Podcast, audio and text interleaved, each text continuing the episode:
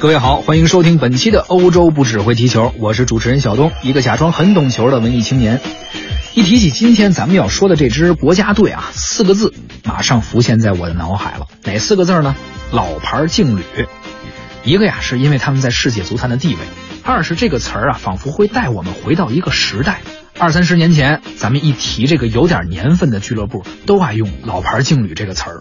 而咱们今天要说这个国家，他们本国的联赛，上世纪八九十年代吧，应该是非常火，也是最早一波进入到咱们电视中的欧洲联赛，出现了不少的老牌劲旅。当时那应该说是球星云集，该国联赛一度被誉为“小世界杯”。看球的朋友一定猜到了，咱们要说的就是意大利足球，意大利国家队。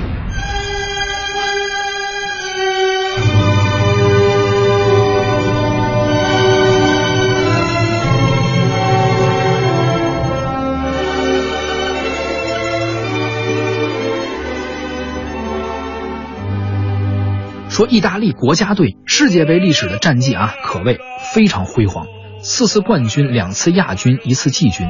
他们捧得世界杯的次数，在世界范围内仅次于巴西，而在欧洲范围内和德国是并列第一的。再看最近几年，欧洲杯赛场一次冠军，两次亚军，成绩也是非常傲人。咱们再数数这个出自意大利足坛的巨星啊，从最早的。梅阿查、罗西到佐夫、巴雷西、罗伯特巴乔、马尔蒂尼、卡纳瓦罗、维埃里、皮尔洛等等，不用挨个介绍，说这些名字您熟不熟？肯定熟。按照惯例，对于意大利这支球队，我们呢也给它概括十个字儿：亚平宁的希望，地中海的老炮。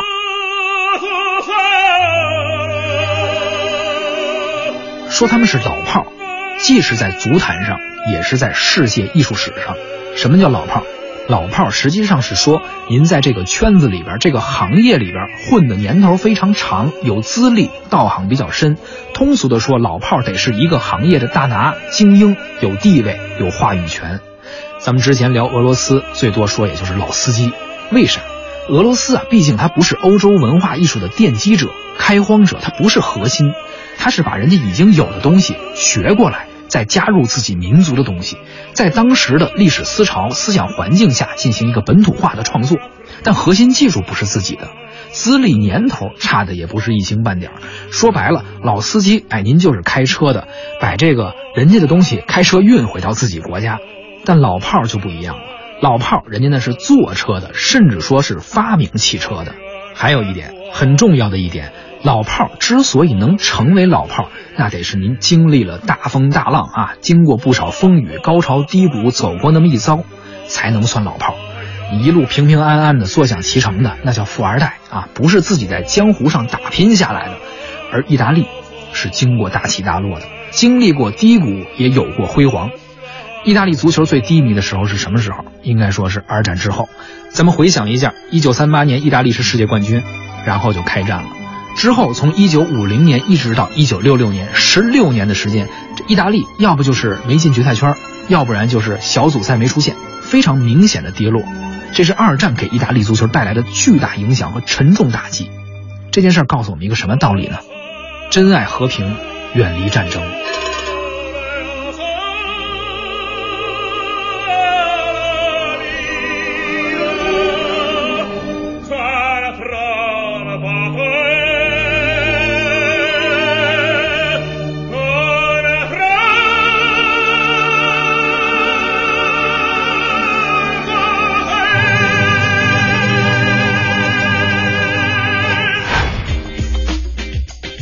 七十年代呢，意大利足球算是缓过来了，有高潮也有平静。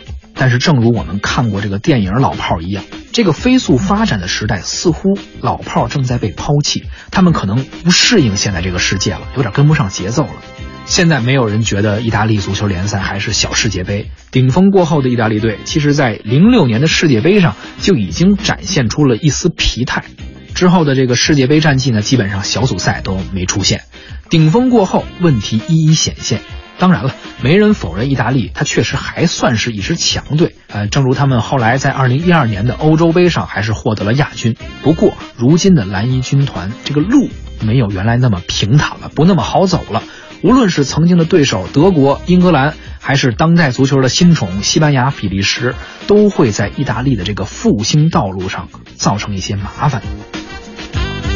说到复兴啊，咱们就得聊聊意大利的艺术了啊，也必须得从这个文艺复兴开始聊起。文艺复兴的发源地实际就是意大利的佛罗伦萨啊，从但丁啊、彼得拉克到美术界的什么达芬奇啊、米开朗基罗啊、拉斐尔啊啊，玩过忍者神龟的咱们都知道，一个个的都是意大利文艺复兴时期响亮的名字。随着文艺复兴时期的音乐世俗化，加之一些不同艺术类型的飞速发展，一种综合性的艺术形式——歌剧应运而生了。当然，歌剧的产生不是一两句话说清楚的啊，多方面的因素的叠加和积蓄。今天呢，我们就聊一聊音乐方面意大利最具代表性的一个艺术形式——歌剧。意大利呢是歌剧的故乡，也正是文艺复兴时期音乐艺术在新的美学理论指导下，与不同的艺术门类综合发展而形成了意大利伟大的歌剧艺术。歌剧啊是多种艺术的这么一个综合，它不像单纯的声乐或者器乐作品。歌剧应该说是融合了多种艺术形式、多种艺术类型，包括戏剧、音乐、舞蹈、美术等等，缺一不可。也需要多个艺术环节、技术环节相互完美的配合，包括指挥、演奏啊、舞美、灯光啊、服装道具等等。而歌剧的发展也几乎贯穿了意大利音乐发展的始末。不是说意大利人不干别的，只写歌剧啊，也不是说其他比如法国、德国、奥地利人就不会写歌剧，不是这样的。只是说，意大利人在这方面有着一个开荒者的作用，同时有着最高的成就。而且咱们十多期节目啊，聊十多个国家，也是希望介绍更多的艺术形式。歌剧，至于意大利来说，绝对是最合适的。所以我们也选在这一期来聊聊歌剧。意大利确实是在歌剧的发展史上有着奠基性的作用。比如，被公认为世界的第一部歌剧就是意大利人创作的，由雅各布·佩里作曲，里努奇尼填词，取材于古希腊的这么一个神话歌剧《达芙妮》。一五九七年首演的时候，好评如潮。但是很可惜，咱们今人呢确实知道它好，但是不知道为什么好啊，因为乐谱失传了。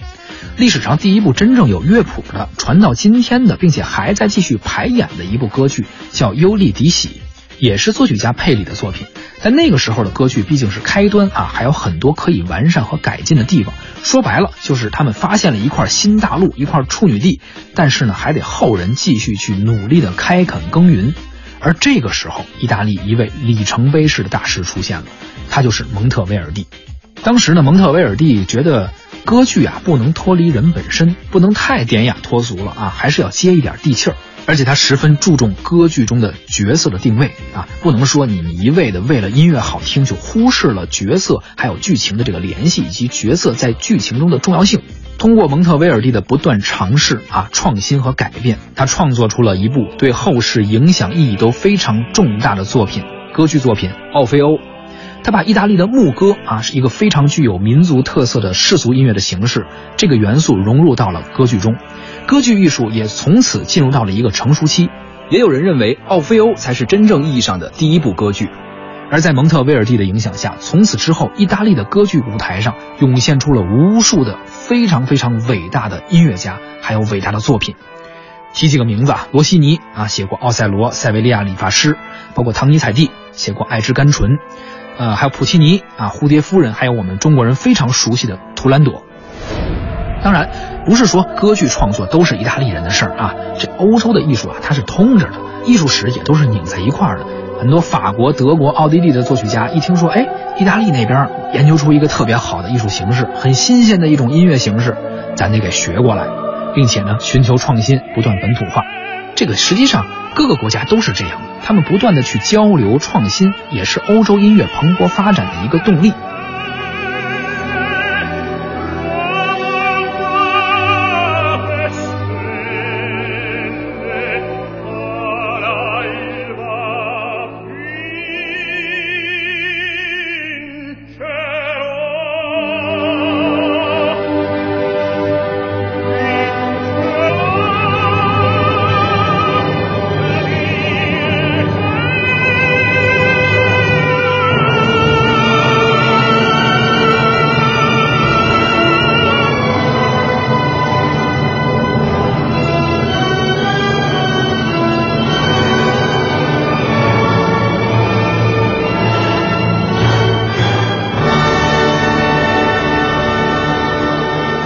说回到意大利，有一个人必须得说说，朱塞佩·威尔蒂，同样是威尔蒂，但是他与蒙特威尔蒂不是一个人啊。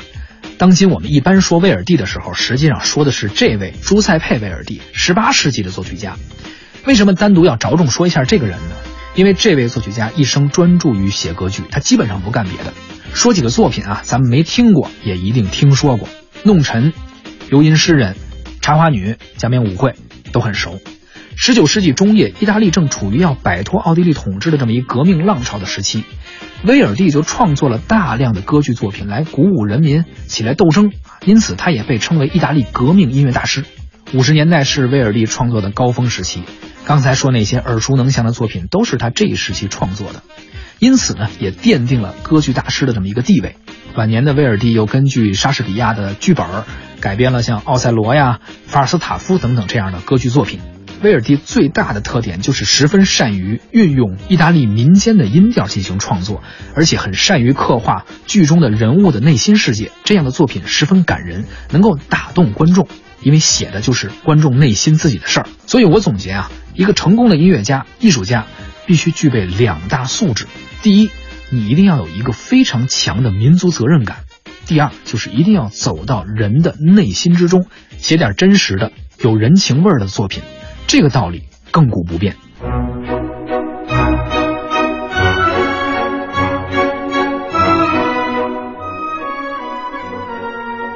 现在咱们听到的是威尔第的歌剧《弄臣》里边的选段《女人善变》，啊，也仅以这个作品的名字送给所有不顾媳妇儿劝阻、执意熬夜看球的老爷们们。